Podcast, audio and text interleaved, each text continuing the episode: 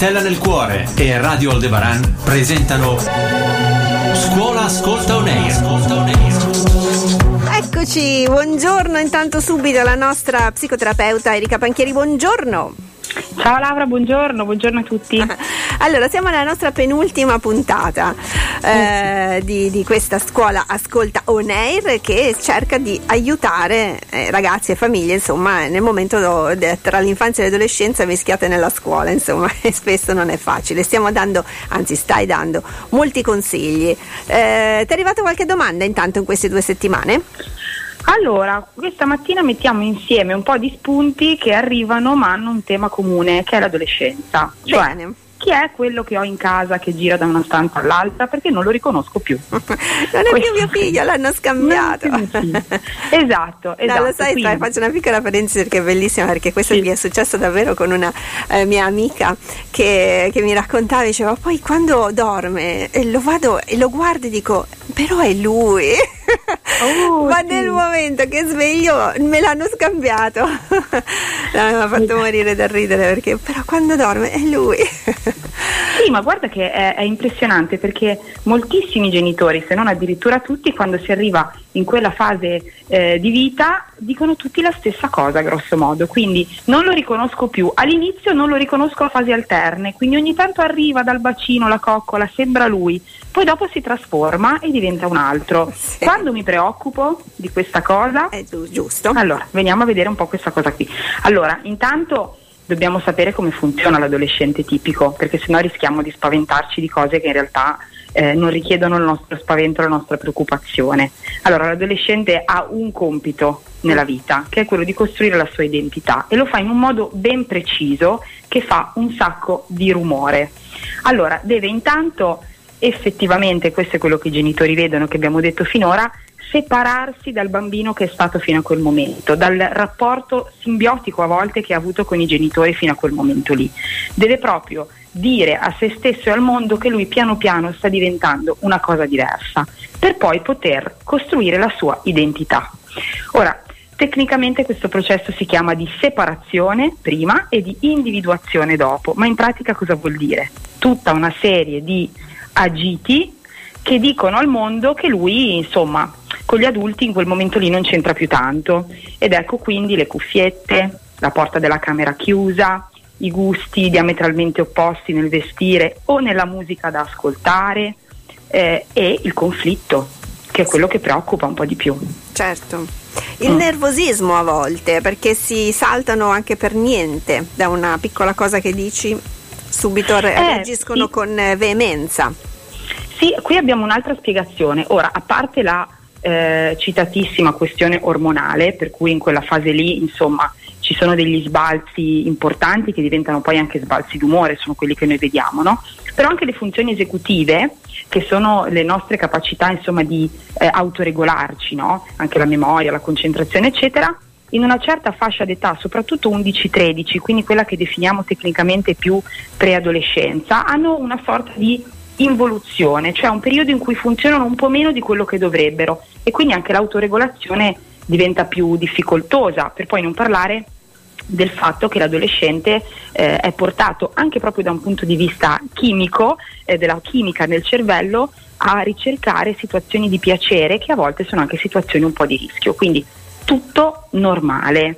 Ecco, va bene. In realtà. E già, e già, ci dai un attimo di sollievo. Allora facciamo così, facciamo una piccola interruzione musicale come sempre, ci ascoltiamo Mega e Tenor, poi ritorniamo e continui l'argomento. Ok? Grazie Erika. Eccola qua, dai, Megan Trainor, ma eh, continuiamo con la nostra scuola Ascolta On Air, quindi ancora con Erika Panchieri. Eccoci qua, allora Erika, parlavamo di adolescenza, di momento insomma critico in cui il genitore spesso quasi non riconosce il proprio figlio, è tutto normale, non dobbiamo insomma preoccuparci più di tanto.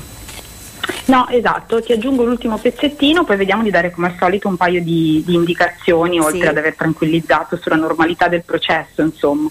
Allora, eh, dicevamo che l'adolescente un po' si deve staccare dai genitori, no? deve fare un po' quel burbero sempre in conflitto che non racconta niente, risponde quasi a gesti, sì. se risponde.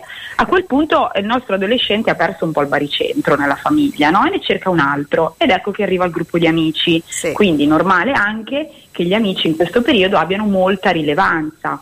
eh, addirittura eh, gli adolescenti possono uniformarsi come media scolastica, l'abbigliamento, i gusti, arrivano più dagli amici insomma che dalla famiglia. Eh, c'è bisogno di senso di appartenenza, quindi gli, gli, amici diventano fondamentali proprio perché sono il punto di appoggio sostitutivo alla famiglia che in quel momento viene messa un po' in disparte ma poi alla famiglia si ritornerà. Eh? Cioè okay. questo, questo, percorso fa un giro largo, ma poi l'adolescente torna. Meno torna male, adulto, meno male. e torna adulto. Allora, cosa possiamo fare? Due indicazioni. Intanto sapere quando preoccuparci e quando no, quindi abbiamo visto che l'adolescente che ha queste caratteristiche fa l'adolescente. Ci dobbiamo anzi preoccupare se insomma è un po' più conformato e, e, fa un po' meno trambusto in questo processo, cioè se l'adolescenza un po' la salta. Ecco. Quindi in realtà bene così, primo, prima indicazione. Poi, occhio a non andargli dietro, cioè mm. nel conflitto, attenzione all'escalation, quindi quando eh, arriviamo a fomentarci l'un l'altro e anche il genitore va in quello che si chiama diluvio emotivo. Okay. Ora te ne dico una. Okay. Il diluvio emotivo è quando la parte razionale del cervello si spegne, quella emotiva è super attivata, sì. in una parola, quando ci si tappa la vena, insomma. Quindi arrabbiarci anche noi e cominciare questa escalation di conflitto non porta da nessuna parte, perché se c'è chiaro che è il compito dell'adolescente andare in conflitto, lo farà anche di fronte a un genitore muto e quindi eh, evitiamo di esasperare una cosa che parte come normale, ma se gli andiamo dietro, insomma, poi va anche su, su altre strade. È difficile, però è bisogna cercare, ragione, di fare questo. Ma sai, è difficilissimo è la questo propria è vero. salute mentale anche. Ma certo, sì, e questo è difficile per i genitori di tutte le età, con i figli di tutte le età di fatto, mantenere un po' eh, la barra dritta, però sai, i genitori perfetti non esistono, questo eh, ci certo. viene in soccorso, no? Winnicott diceva che basta siano sufficientemente buoni e sufficientemente è il massimo che ci possiamo chiedere, però l'importante dai è sapere un po' dove, dove dovremmo andare le volte che non riusciamo ad andarci, pazienza aggiusteremo il tiro per la volta dopo, insomma, questo già è, è molto, eh, è molto di aiuto. Sì. Esatto. L'ultima indicazione, non retrocediamo però dal dare dei limiti e delle regole. Comunque okay. abbiamo già iniziato molto prima, eh, mi sì. raccomando, eh, certo. perché ecco, eh, bisogna stare attenti all'errorino che quando sono piccoli li vogliamo un po' più autonomi e quindi gli diamo un po' più di libertà, poi a un certo punto verso i 12 anni tiriamo le briglie, eh, insomma eh, lì eh, ci può essere un po' più di ribellione. Abituiamoli fin da subito ad avere dei limiti e delle regole, ovviamente, e quindi anche se sappiamo che un atteggiamento, un comportamento è tipico dell'adolescenza, questo non vuol dire però non, non metterci i panni dell'adulto che gli fa comunque presente che quella è, una, quello è un comportamento eh, non adeguato, anche perché l'adolescente abbiamo detto che deve diventare adulto e quindi l'esempio da chi lo prende, dal certo. suo genitore che gli fa un po' da faro nella notte per sapere dove andare a, re- a parare poi dopo. Molto bello questo. Allora, scuola, ascolta on air, ancora abbiamo la possibilità e avete la possibilità di eh, scrivere mail e fare domande. Eh, la mail è scuola.ascolta chiocciola.radioaldebaran.it.